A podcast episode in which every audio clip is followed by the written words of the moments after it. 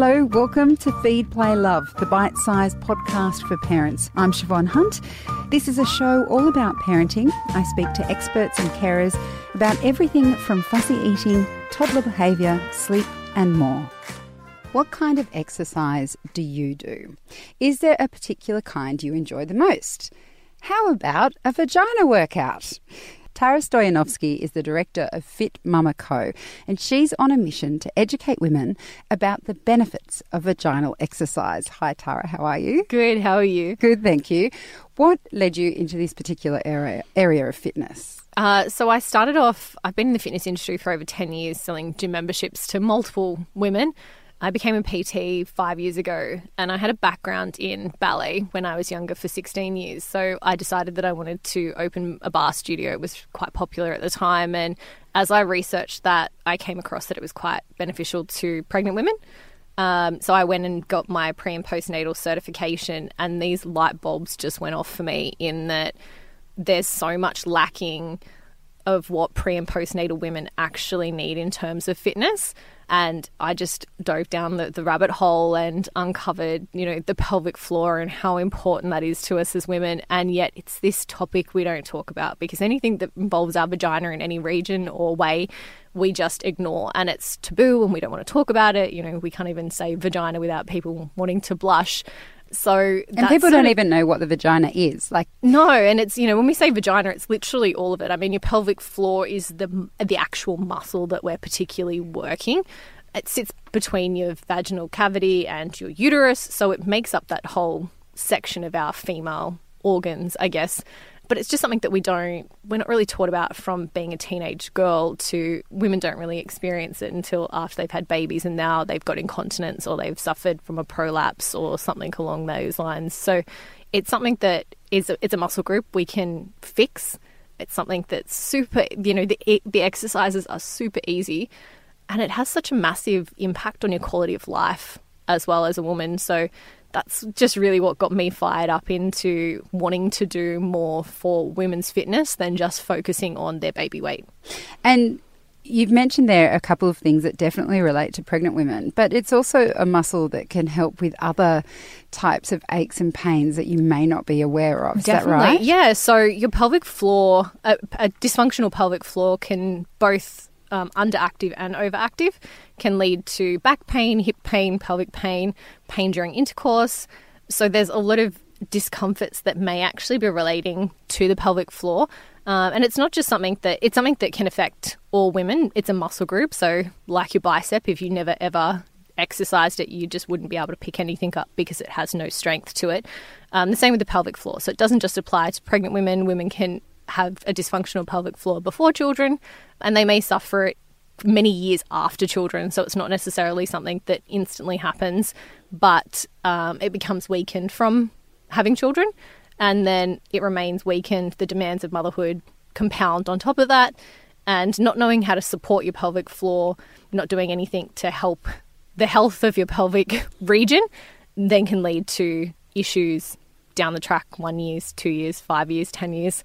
Mm-hmm. Um, and often women just put up with it, don't they? They don't they do. know that it can be fixed and they just. I think it falls into that. It's that taboo area of not wanting to talk about our vaginal region at all because, you know, it's embarrassing. It's also, in a lot of ways, the main symptom, I guess, is incontinence. So it's peeing your pants. So most people aren't wanting to shout from the rooftops that they're peeing their pants. And I think we've sort of pushed it into that category of, you know, I've had babies, that's just what happens now. You know, my body's not the same anymore. And there's a certain degree of that in some areas. Like, yeah, your body does change. And we're really big on sort of pushing that body positivity that, you know, your body is actually not meant to bounce back. There's a lot that actually works against that being possible because your body's actually designed to now be a feed factory for this baby that you've just had. So it actually, along with sleep and stress that are out of your control, when you have a newborn. Mm-hmm. So there's this sort of push for like bouncing back, but your body actually doesn't want to bounce back. It's not designed to do that. But we so we I think there's so many things of these areas of what's normal and what's common, and I think that's the biggest thing when it comes to dysfunction of that region. It's common, but it's not normal, and there is something that you can do about it. And that's really the mission that I'm on is to encourage women to do something about it because we shouldn't just have to go, well, I'll just have to wear a pad when I exercise, or I just can't jump on the trampoline with my kid, or you know, I'll just wear adult nappies when I'm older. Like, no, no, no, we don't want that. No, no, not at all. Okay, so talk to me about the classes. So, I mean, we say vagina aerobics, yeah, a bit tongue in cheek, but what exactly does that entail? Because I know that I've been to Pilates lessons before and I've done my Kegel exercises. Um, how long are these classes? Uh, so most of our classes run for about 40 minutes. So some are more focused just on the pelvic floor and core. Um, the core, we're talking about, you know, abdominals are something that are also compromised throughout pregnancy. So for us, we specialise in pre and postnatal fitness. It is applicable to all women, but really we're sort of targeting that area when it affects women most. So we have a class that's specifically just focusing on the Pilates style workout of just working, engaging your pelvic floor and core. What we want to teach women is how to then do that when we're doing other activities. So one of the biggest times that we put a lot of pressure on our pelvic floor is when we squat down or bend down and come back up again. And a lot of times we push down on our pelvic floor as we come back up. So it's getting that mind muscle connection when we're doing other movements so that we're starting to, without thinking, actually be doing these exercises and protecting our pelvic floor when we're doing squats and we're doing other body movements. So most of our classes they run for about 40 minutes because we do have babies they can keep their babies up to one in class with us. So that was something. the, the, babies tend to forty minutes is about their their cutoff yes. point for laying on the floor and being cool with that. We used to I used to do uh, yoga with both my babies, and there was always a point in class, not always, but often a point in class where they'd just all start crying. Yep. I feel like it was 20 minutes. we yeah. um, we must be lucky. It's about 40. Yeah. You push it to that 45. And it's all over uh, and yeah. over. We try to start on time, but we generally start within five to 10 minutes of class actually starting. Yeah. Because we just have that sort of flexibility in that everybody's in the same boat, so nobody quite minds that our classes, our nighttime classes start on time, but our morning, our daytime ones not so much.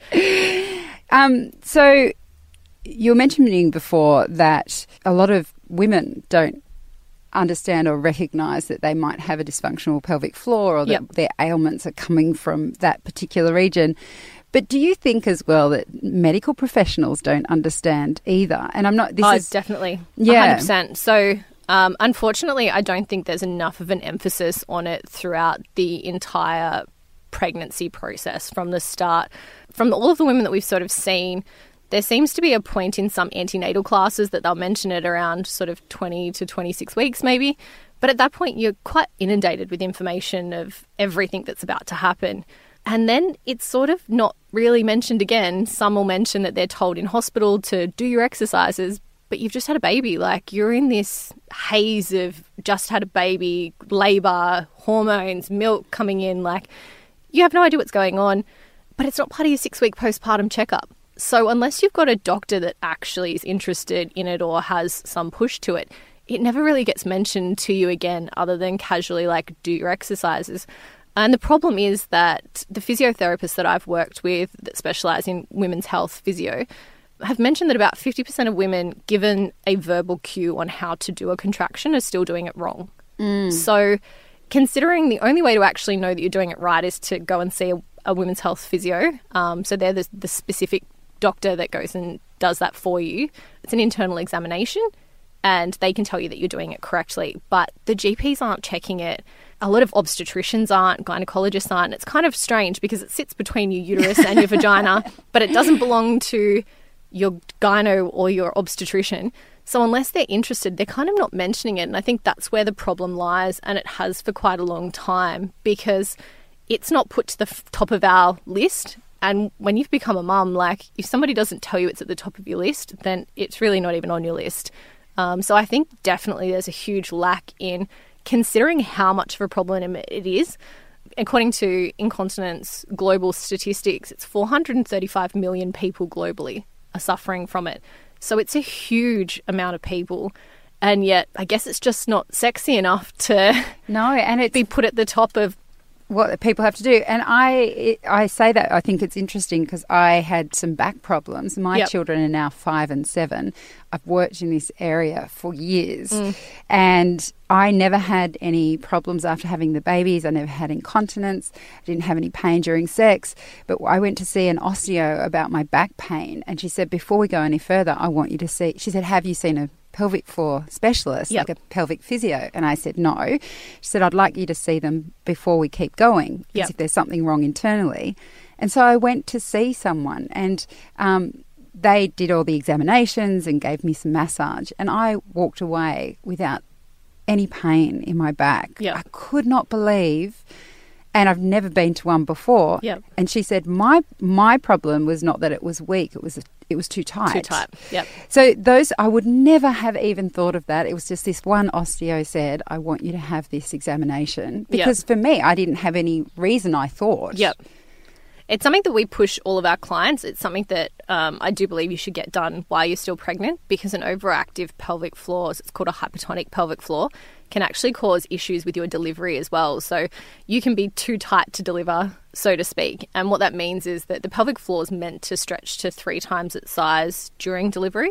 So if your pelvic floor is not relax, if you don't know how to relax your pelvic floor and let it stretch, then your risk of having an emergency C-section, an instrumental delivery, um, and a episiotomy are actually quite um, raised as a result of not being able to relax your pelvic floor. So we recommend seeing a women's health physio to have it checked because around 26 weeks will sort of give you to 30 weeks will give you enough time to actually start to learn how to relax it to hopefully Which improve so your hard. delivery yeah it is um, and it's not until i've had i have had clients that have overactive pelvic floors and they've sort of mentioned that it's not until you go and see them and they explain to you like this is on that in she's she mentioned like in my daily life now I can understand I'm like oh okay yep I can feel that. That's it is on and I can think about relaxing it. I'm like but if you don't know then you don't actually You're know that that's it. what it feels like when it's on to then trigger yourself to relax that muscle. So it is actually crazily important and can link to so many different things